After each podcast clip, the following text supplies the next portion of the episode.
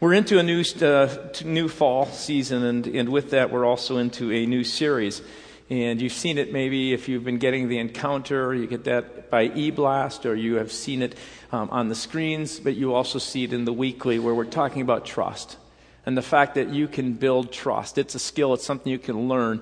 And these Lego blocks are kind of our little thing that, you know, if you had some Lego blocks as a reminder of, that's kind of what we're doing. We're building trust. We're people who are called to build trust. And so we're looking at first we're going to be looking at its foundation, and then next week its essence, and then we'll look at its culture, what it thrives in, and then its character.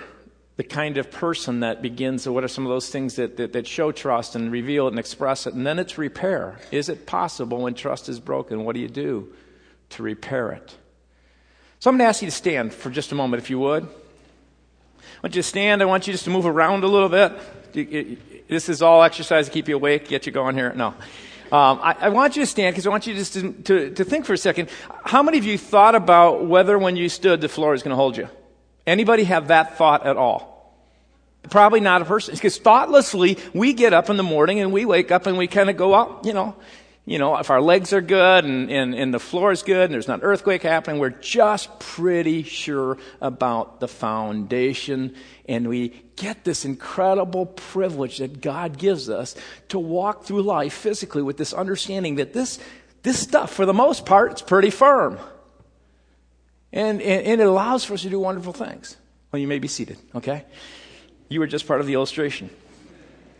Because that's what we do. But what I think is really interesting is Jesus, he's getting into the very last few points, in fact, the very concluding point of the greatest message that he had ever given. He's on a hillside, and there's all kinds of people, and he gives this message, and he gives point after point after point, and starts with this, blessed are those, blessed are those, blessed are those, and then he goes into it, and then he ends up here with the final part of it. And he says, I want you to think about foundations.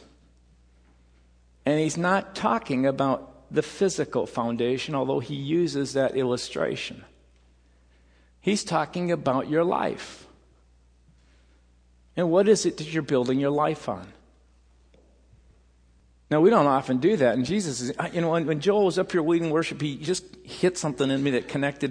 And we so often think about foundations. If we just have our own foundation, we think of the things that, you know, we got the right, you know, we're getting the right job, we got the right family, we got the right home that we're living in, and we got the right amount of money that we've got. We got all these things. These are all, you know, we can get lulled into sleeping that that's our foundation. But the reality is that can all be removed, our health, anything. And yet sometimes we forget about that. And Jesus seems to be saying here, wait a second, guys, check your foundation. Because you know what? With Jesus, you can even walk on the foundation of water. Isn't that amazing? That's the reality he's calling us to understand. There is a spiritual reality. And when you think about that you get the privilege of building your life upon. And that's the question I want you to think about. Are you? Is that the case? It says here in 7:15 of Matthew, he's kind of coming to the end, and he's making this point that trust, when it is in God, transforms. It allows for us to live with this foundation that allows for us to live freely and express all who he's created us to be, which is all another question. What does that look like for you?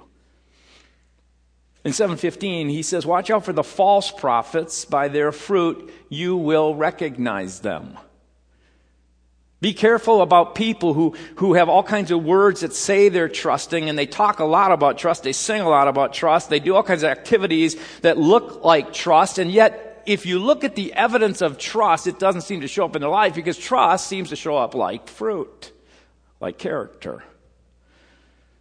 And so he ends his message with these foundational truths and what it means to trust God. And the message, I like the way the message paraphrases Matthew 7:24. These words I speak to you are not incidental additions to your life homeowner improvements to your standard of living. I don't know if you're like me, but sometimes the Word of God, instead of being that which is integrated into our life, that is foundational, that holds us and is firm, is sometimes we look at this and go, well, you know, if I just read this, maybe it'll give me a better idea. God will guide me. I'll get a little bit more happiness, and I'll get a little bit more of this, and I'll get a little bit more money, and I'll be more... He's saying something really important here. His Word and Jesus himself is not really about some home improvements. He's about the kind of person you build the structure of your whole being upon, which in sometimes may mean you don't have home improvements. It may mean you may suffer. You may have to carry a cross. There's things that, you know, he may call you to do in following that don't look like what the world seems to look like. There's two truths that I want to talk about, and I kind of want to unpack for you. Two basic thoughts this morning. Trust transforms under certain conditions. And so I want you to think about, we're going to look at what are those conditions. And then I want to talk about trust transforms into Christ-like character. That's, in my mind, that's what this, some of this message, there's so much about the Sermon on the Mount, but some of the message as we come to the end here is what it's talking about. There are certain conditions that trust transforms when certain conditions are in place. Trust transforms when your trust is more than yourself. It seems like a no-brainer in one sense. But it isn't, because every one of us becomes self-reliant from the very day we're born. We learn how to, and the message in the Word of God is all about learning how to live a life that is God-reliant as you use the gifts He's given you. And so Jesus makes it clear. He makes some distinctions as he concludes his message, and he's really black and white about this. He doesn't say there's a middle ground, kind of like you and kind of God. He says this really simply in verse 13 and 14 of Matthew 7. There's two gates. There's a broad one. It's an easy one. It leads to destruction. And then there's a narrow one that's constricting at times and leads to life. He talks about two prophets. And none of these does he give you a third option. He says two prophets, verses 15 through 20. One true, one false. A false prophet, like a bad tree, bears bad fruit. There's two followers, two kinds of disciples, two kinds of people who say, hey, I believe in Jesus. Verse 21 through 23, there's a true one and a false one. The true one knows Jesus, and Jesus knows that person. And the false one, who looks like they may know Jesus, when he calls out to Jesus, Jesus goes, I never knew you. In fact, away from me. And then he concludes with this. There's two builders. There's a wise one that builds foundationally on something solid and secure, and then there's one who's foolish. So verses 24 through 27 says this. Therefore, everyone who hears these words of mine and puts them into practice is like a wise man who built his house on the rock. The rain came down, the streams rose, the winds blew and beat against that house. Yet it did not fall, because it had its foundation on the rock. But everyone who hears these words of mine and does not put them into practice is like a foolish man who built his house on the sand.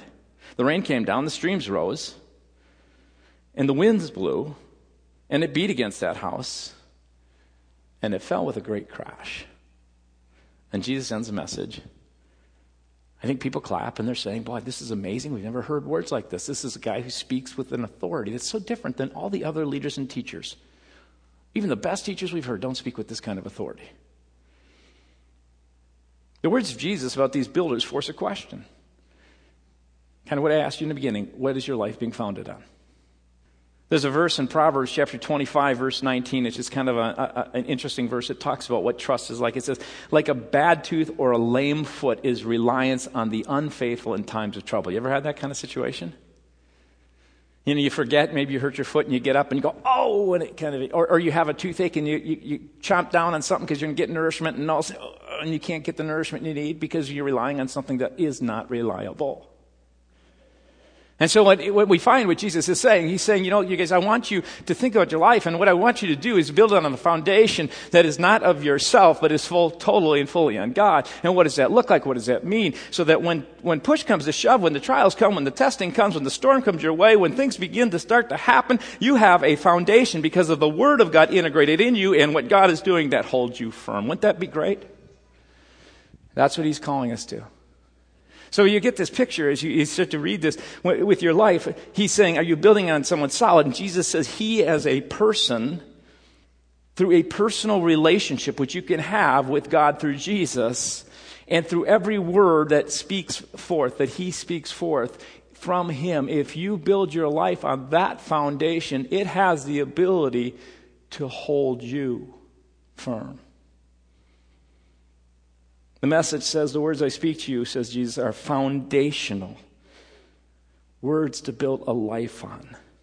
So, if you want to think it this way, I think about this very fact, that the fact that someday we're told that everyone will experience a storm. Everyone will experience something in their life. And also the fact is that every one of us, when we come to the end of our life, will stand before God. And I want to tell you, standing before God is not some kind of thing where you go up, "Hey, God, how you doing, man?"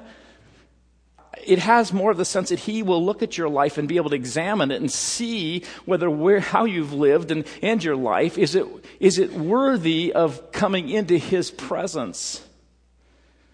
I remember one time I got a traffic ticket down in the Chicago area, and I was in college, and the policeman pulled me over, and he gave me this ticket, and I had never done this before because I knew I really felt like I was in the right, and so I went to contest it. Well, I didn't realize it took me almost all day. There was like 35 people in front of me, and I'm standing there waiting all day to get in front of this judge and feeling like I got this case, I can share this case with them. No one, up to that point when I got up there, got off their ticket. I'm thinking this is probably going to be a waste of time. I get up there. I don't have a lawyer with me or anything. I get up there. I stand up there, and the police officer's there next to me, and he says, "Well, present your case." Honestly, I could hardly speak. I was so nervous, and I really felt I was right. I mean, I seriously, if I could tell you the panic and fear, and I thought later, man, that's not even close to what it's going to feel like when I stand before God. So I finally got it out, and I told the story, but the policeman had, because I couldn't speak, shared the story first. He had it wrong on the side of where the car was, just that, and the judge said, "Throw it out." I went, "Whoa!" It was really cool. Anyway, it's not about me. Okay, anyway, but here's the point. I was scared to death.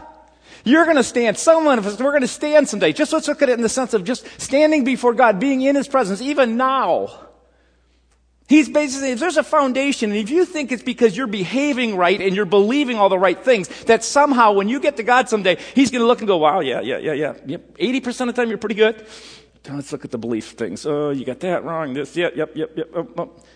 Boy, 89%, 93%, in fact, you got right in beliefs." And He's going to go, "Doesn't matter. There's only one foundation, that trust that can save you." Because it's not about a thing you can do. It's not about believing right, behaving right. It's about one thing: God in Jesus Christ grabbing hold of you and saving you because you said, "Yes, I recognize that it's not anything I do, believe, behave, or anything, but it's only what you have done for me. And in that alone, I just cry upon your mercy. I get on my knees and I say, thank you, that you on a cross took my sin and you removed it from me." I heard Anne Graham Lotz was asked recently about her father, Billy Graham. And they asked how he's doing. I had the opportunity a few years back to meet Billy Graham, get a picture with him as one of these fast little shots. And he wasn't doing well then, and he's not doing well now at all. And they had some conversation, and one of the things that Anne Graham Lotz said about her dad was, you know, one thing he does ask is, "Did I do enough?" Now, I don't think he means it about salvation, honestly. But I just want to ask you this. If you're thinking about, did I do enough? Did I believe just the right things? If Billy Graham's worrying about that, how many think you did better than Billy Graham here? There is only one foundation. There is a righteousness that comes not from ourselves. And I mean whether it is right conduct or right theology, it is only one thing that saves us. It's Jesus Himself, because of the love that is in God that grabs hold of you and says, no matter what you've done, no matter where you've been, I am going to grab hold of you because it's about me, not about even how much you love Him. Now what happens is when you begin to fall in love with Him, You begin to fall in love with Jesus in this personal way, and you begin to understand who he is. Just like you start hanging around someone, you get to know them, and you get this look at their life. And if there's someone who's really wise and they're really sharp, you begin to go, well, I want to kind of live a little bit more like that. And you begin to understand that all that Jesus said, all that Jesus did was good and right. And as a result of that, you begin to start behaving in ways that change. You begin to start believing in ways that really foundationally change your life. So here's what happens. When a storm comes, when your health is at risk, when you go through a crisis like 2008 and your finances are tanked and you're wondering if you're going to have anything to retire on, when you come into a situation where maybe you find that a partner that you have loved deeply has left you, or you've had this illusion that your family is really good and it starts to fall apart. I don't care what it is. The storms hit and you feel it. I want to tell you, those kind of things rock your foundation. And when God and his presence and his word is undergirding you and it's integrated into you, it's not saying that you won't be shaken, but your foundation will stand. There is a reason, and I share this often in different contexts. There is a reason why in the Old Testament, when you look at the first commandment, that God says this, do not put any other God foundationally or before me. Now, I have to confess, when I was younger, I thought, man, that just feels a little like a needy, selfish, egomaniac, kind of self-centered kind of individual.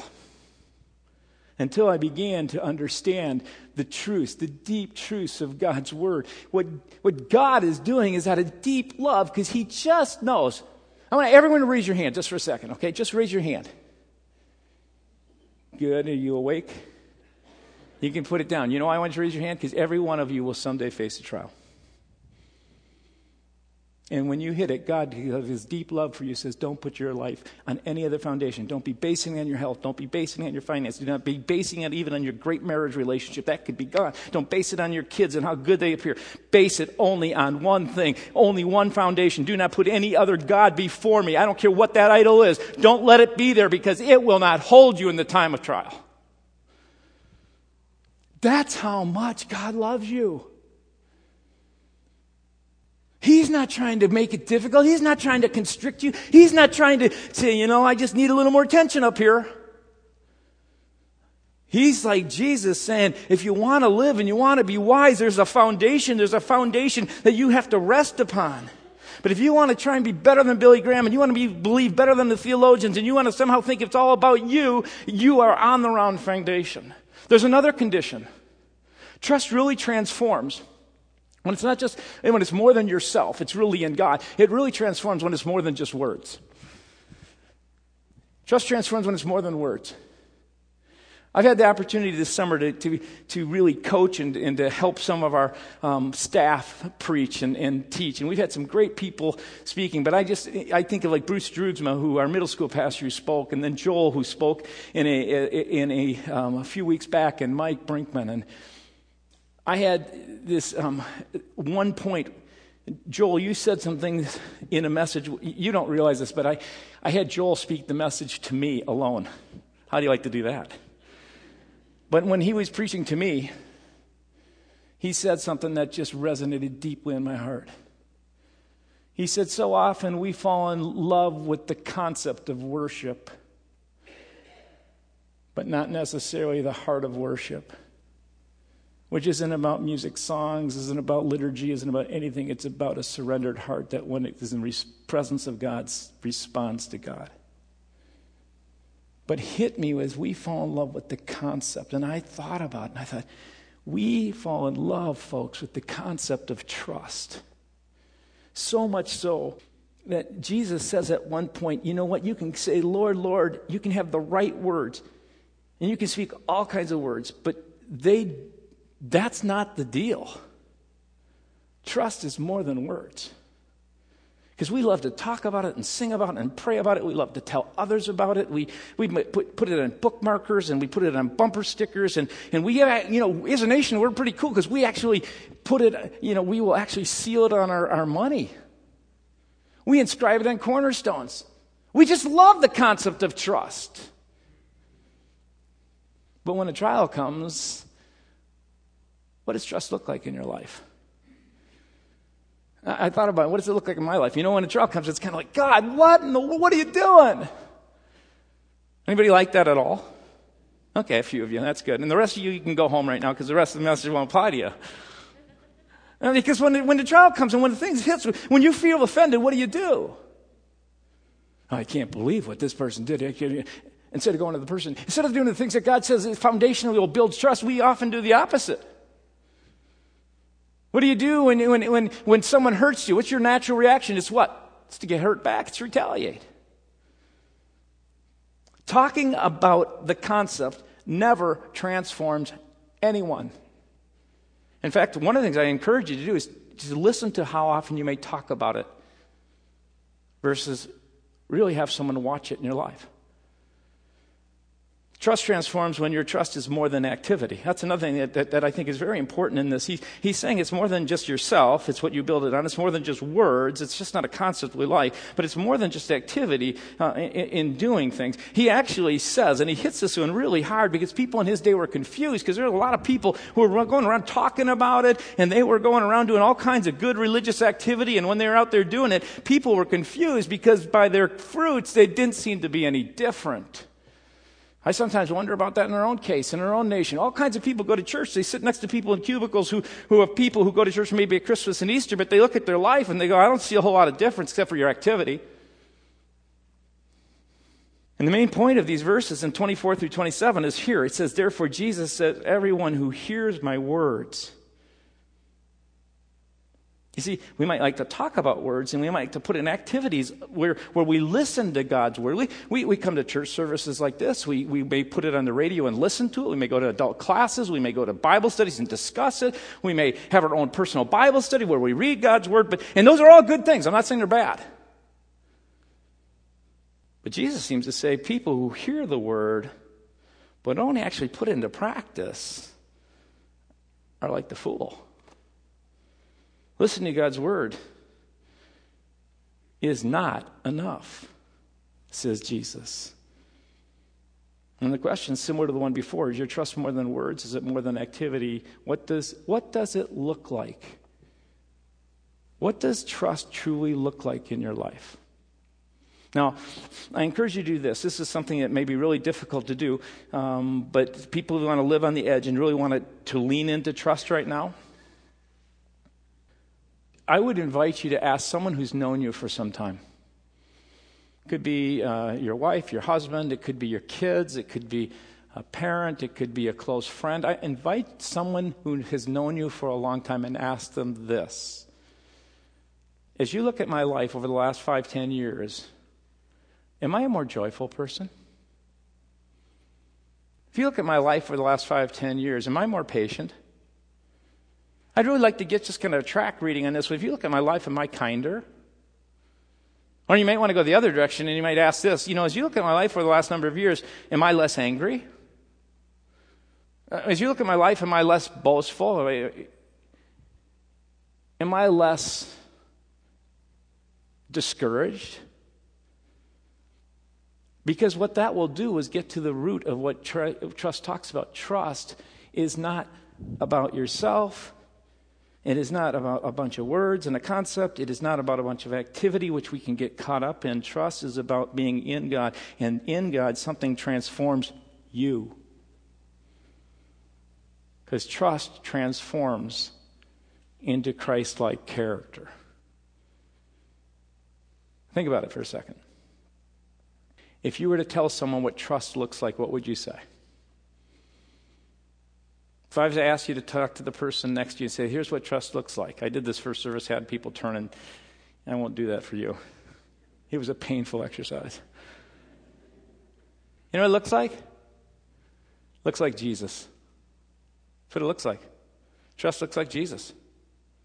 There's this interesting truth that when trust gets into our life, when you actually do that, it transforms your character. So I want you to think about this. I don't want this to be another thing where you just heard and another thing that we just, is another activity. I want you to think about something right now in your life, something that is real, something that causes you concern, something that maybe makes you worry, something that may be discouraging to you, something that may put you into a place of fear. I want you to take something right now in your life, put it in front of you, just name it, one thing, and then say to yourself, what would trust look like in this situation? Yeah, I'm really asking us, I'm asking you to encounter the personal living Jesus right now in this sense and saying, Jesus, here's this thing in front of me. If I'm going to trust, what does it look like? And here's what it looks like. It looks like Jesus. It looks like trust, looks like joy. Transforming trust that looks like Jesus looks like joy. Here's a verse that comes from James, and I'm going to give you a few verses as we go through these things of what trust actually looks like when it looks like the character of Christ. I'm going to give you a verse in James chapter 1, verses 2 through 4, that you can just hang your heart on. He says, consider it pure joy, my brothers and sisters, when you face your rock by storms that mess with your foundation, when you face trials of many kinds, because you know the testing of your faith produces perseverance. Let perseverance finish its work. This is trust in God over a period of time. As it's doing its work in your character, as you do it, you have an attitude of what? Joy. Why? Because you believe that God's doing something in you. It's more than your circumstances right now. In fact, it's really interesting that as you read this message that Jesus gives, at one point in chapter 5, verse 10 through 12, he says, happy, or if you want to use the word blessed, are those. Joyful are those who suffered persecution for the cause of goodness, for the kingdom of heaven is theirs. Now catch this, because this is not something that I think we all get real happy or joyful about. And what happiness will be yours, what joy will be yours when people blame you and ill-treat you and say all kinds of slanderous things about you for my sake. How many get real excited about that? This is wonderful. I've been slandered. People are treating me kind of in a way that I don't like. Be glad then, yes. Be tremendously glad, since for your reward is in heaven, is magnificent. That's what trust looks like. So what in situations, circumstances you're in, trust looks like peace. Here's another verse that comes from this passage, this great message in Matthew 6, 25 through 27. Jesus says, so my counsel is this, don't worry about things, food and drink and clothes, for you already have life and a body, and they are far more important than what to eat and wear. Look at the birds. They don't worry what they eat. So I don't know what you're holding right now. Let's say you're holding something right now. Maybe it's a job. Maybe it's your career. Maybe it's a situation that you're afraid that God isn't going to provide. You could be just like the lady in that song, 'Tis so sweet to trust in Jesus. What does trust look like for you? It seems to be leaning into God and leaning into God with His peace guiding you. Trust looks like peace. Trust looks like love. Again, one of the foundational truths from the message that he gives, that he says, integrate this into your life. Try weaving this into the very soul of your life and into the foundation of who you are. He basically says, there's a saying, love your friends but hate your enemies. But I'm going to tell you that this is not the way it is in the kingdom of God. He says, love your enemies, pray for those who persecute you. In that way, you'll be acting as true sons of your Father. True sons. Who's the only true son? Jesus. You will look like Jesus. You will act like Him, for He gives His sunlight both to the evil and the good and sends His rain on the just and the unjust too. God doesn't give a preference. Well, I'm going to put a little sun on this person because I liked what he did today and a little rain on this. That's not how God works in this world. God in this world gives His sun to both because it's not conditioned on what they do. So I don't know what your situation is. You may have a concern and you may have this situation in your life, and God is teaching you right now. He's teaching you what trust really looks like. Trust looks like going against what you naturally want to do. Trust looks like maybe praying for that person and blessing that person. And trust means looking that person in the eye and just in loving that person. And this isn't easy stuff. I know, I've worked, and you have someone who's down, and they just seam it out for you. You're at work, and you kind of go, I can't hardly stand this person. But what does love look like? What does trust look like there? It looks like love. And the last is this, trust looks like hope. Again, in this verse, Jesus says, guys, ask and it'll be given you, seek and you'll find, knock and the door will be open. You have hope in God. This God's He's going to respond to you. For everyone who asks receives, and those who seek find, and the one who knocks, the door will be open. Trust looks like this. It looks like an undying, always believing, never giving up belief in the goodness of God. That's what it comes down to is, no matter what situation I'm in, I have a God. And here's what's really important. It's not a God you're trying to hold on to so hard. Could you mean, oh, I'm going to just hold on to you, God, through the storms. If I could just hold on to you, that's still about you. It's about a God who's going to hold on to you. And when he holds on to you, you can do it with joy, and you can do it with peace, and you can begin to express yourself with love, and you can do it always with a foundation of hope, because you know this God is good, and this God will be good to you. It's a whole lot more than our trying to do it in ourselves. A lot of us say, oh God, I believe in you, but this is what I want to have happen. So we in ourselves try and manipulate to make it happen. We really can be good Christians. You even use verses of scripture to get what we want done. And saying, God, I'm going to trust you to do it. My hope is in you and you alone. And it's a lot more than words. It's more than just coming here. And if it's just coming here, we're singing songs and we're just talking about it, but we're not actually leaning into it with the very real things that you put before yourself here and beginning to allow God to change you to become like him. So your character is like Christ. That's what our whole mission is. Our mission is this, that you will actually know Jesus. And you will, with your whole life, follow him. And you will, through obedience, become like him. That's exciting. That's what trust looks like. I'm going to ask the team to come forward. I'm going to ask you to bow your head. Father,